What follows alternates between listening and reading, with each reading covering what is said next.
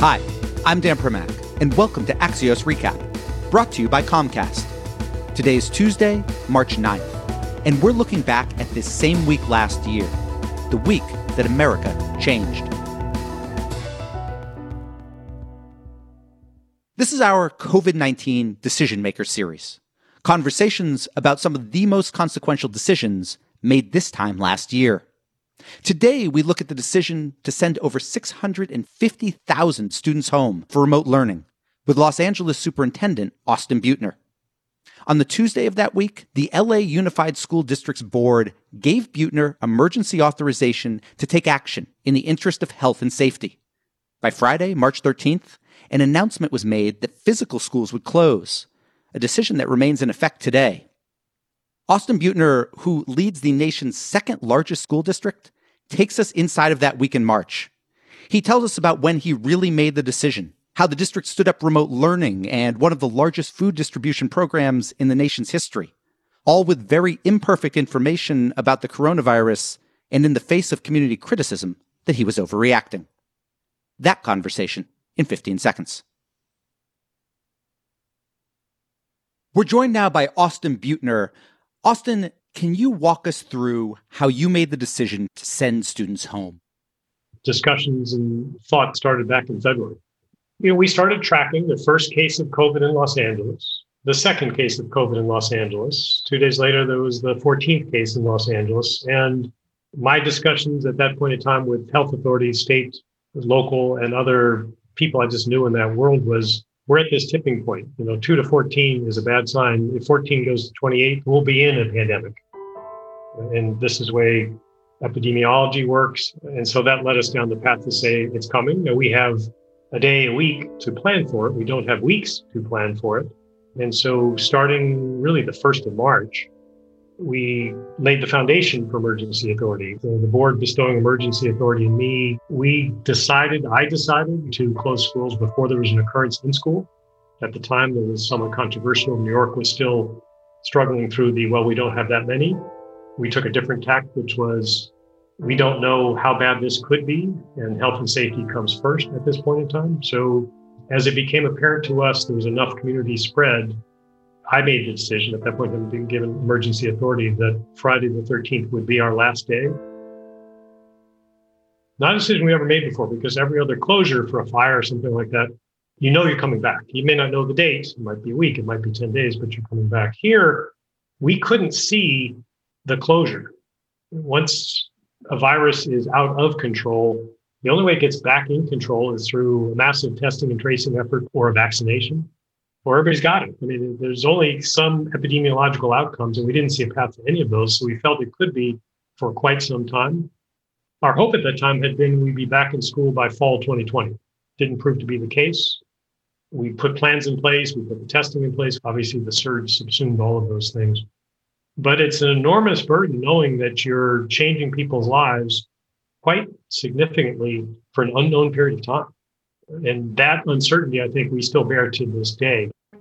So woke up the morning of the 13th knowing that we would close schools that day. We would announce closure. On Monday, everybody would be on a, off in a different journey. Our colleagues who work in schools, the families we serve, and their children who would be normally in our schools. When we got together, I got together to inform the board. I made a decision to close schools effective uh, that day. It was sober, uh, sobering. Uh, there was a few questions. Are we sure? Is this the time? Is the virus really what we think? Because none of us had perfect information, but we had enough at that point, I felt, to make the decision. And then it became logistical. Where do we go from here? Are our schools prepared? How do we maintain the connection? And what does the week or two or three or month ahead look like? Because we had talked about it enough before, it was not a surprise to any of our board. We quickly pivoted. Uh, I said to the board, we're going to have to truncate this conversation a little bit because my next communication, I need to get ready to talk to everybody who works with us. They need to understand where we're going. We need to make sure our colleagues who do the work with students and families know where we're going. Uh, and that's 86,000 people for whom this is going to be maybe a bit of a surprise, certainly concerning. And they're the connection to the students. And then we need to communicate very, very quickly to the families we serve. All we knew at that point in time was for the safety of the school community we couldn't bring students back into the classroom. You know, families, they, they didn't necessarily have the same set of information we did. Uh, so there were dissenters. Think of the public, the national discourse. This will be gone in a day. The sun will make it go away. You know, click our heels twice and Dorothy will take us back to Kansas. So the lack of clarity in understanding the situation we were in. If we close schools for a fire, everyone can see the fire. We closed because of this unknown and at that point in time, unknowable virus, which we thought presented an existential threat of sorts, but we didn't know it with conviction. There were families who felt we shouldn't be closed. There were folks who work in schools, there were board members who said, well, we're not ready to do this. We need more evidence. We need more science. But it was clear the science pointed in a direction. If all that had happened was we'd erred on the side of caution, we would have had everybody back uh, March uh, 20th, I guess, uh, and had a little celebration. Didn't turn out that way. At that point in time, we actually hoped that we'd be able to carry forward another week because we were feverishly planning. We were buying computers. We were arranging internet access. We were stocking the warehouse with food so we can continue the safety net. We had to call that, call the vote on that in effect and say, okay, we're done. Whatever planning we're done, this is the most we can do. We don't think it's going to be safe to bring students and their teachers and their bus drivers back to school on Monday the 16th. When you're serving high needs communities, high needs students, the last thing we want to do is send them into the wind and say, we'll see in a week or two. I felt if we created a gap between the relationship that they have with their classmates and their current teacher and the current school staff, that that would put kids at risk that we might lose kids, we might lose families. 80% of students live in poverty. More than three quarters of families we serve, someone in the household has lost work. And so we made the decision to train ourselves along the way. The you know vernacular that's talked about a lot now, flying the plane while changing the seats and the wiring in the midst of a thunderstorm, running low on fuel. That's what we were doing. As we looked at the closure of schools, we knew we needed to buy a half million computers and figure out a way to keep students connected. We did that. We actually worked through the night with Apple, taking inventory out of their stores across the country. We have said, tell you what, can you pull them out of all your stores? And they did. That's how we got our computers. We have 86,000 employees who work in a bricks and mortar setting, most of whom aren't connected, and their work is not connected via the internet. Figuring out how we were going to operate schools, whether they're online or in person, via the internet. It's an enormous challenge for us. And so those early weeks in March, we're putting that foundation in place so that when we made the decision, we're actually able to continue to provide instruction. So we announced the decision March 13th, made it much earlier in the week. When I announced the decision, we reminded the community we're going to keep doing the three things that we've done in time memorial. The first is support learning needs of students. The second is the support and safety net we provide for working families. And then the last is we made a solemn commitment. We're going to protect the health and safety of the school community. On the food, we knew we're a safety net. In ordinary times, we provide millions of meals weekly for our students, and we couldn't pull that safety net. So I decided we're going to, by Wednesday, be able to provide meals every day to students, children, adults, no questions asked. And at that point in time, there was no path to do that. The federal government said, well, we might reimburse you for children meals because you run school meal programs, kind of maybe looks like that, but there were no rules. Adults was way out of bounds. Uh, and certainly the notion that you would do it without asking anybody who they were, there's no path or plan or playbook for that. But I just felt we are part of that safety net. If we were in a position to do it, we would find a way. We did this in an industrial scale. We rented refrigerated trucks outside of all of our schools.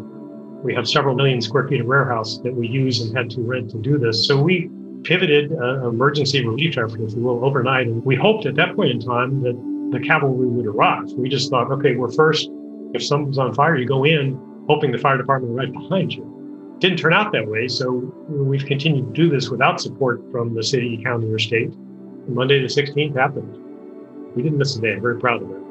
18th of March, we started providing meals. Since that day, we've served more than 110 million meals to children and adults We've also provided diapers and baby wipes. We've provided sports equipment for children, books.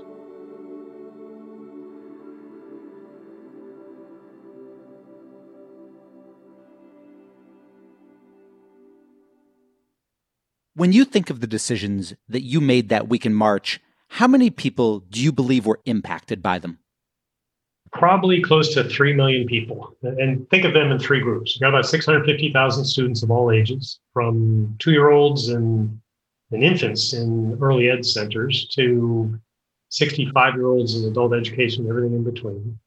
We have 86,000 employees and their families, and the families of students and staff. So probably 3 million, 4 million people, something like that. Austin Beutner, thank you so much for joining us. Thank you. Take care. In a moment, we'll be back to revisit a scene from this exact date in March 2020 a White House coronavirus task force briefing that hinted at where the days and months were headed.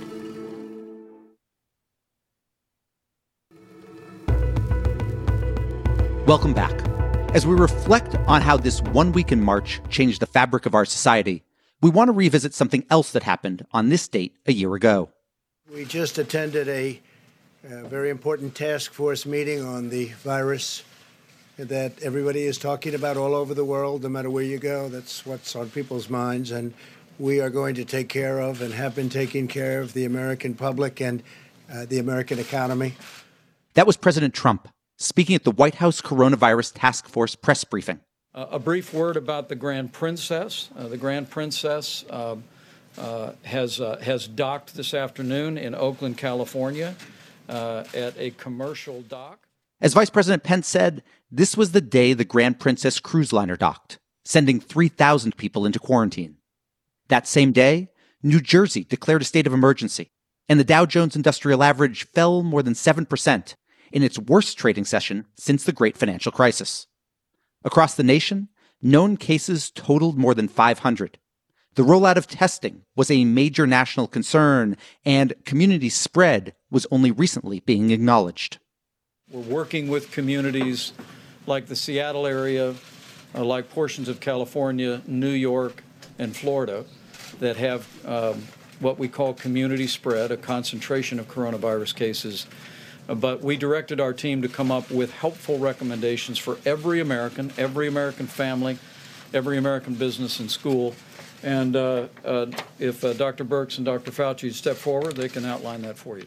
Those guidelines, shared online later in the day, included advisories like, quote, use video conferencing for meetings when possible, and, if possible, provide a protected space for vulnerable household members.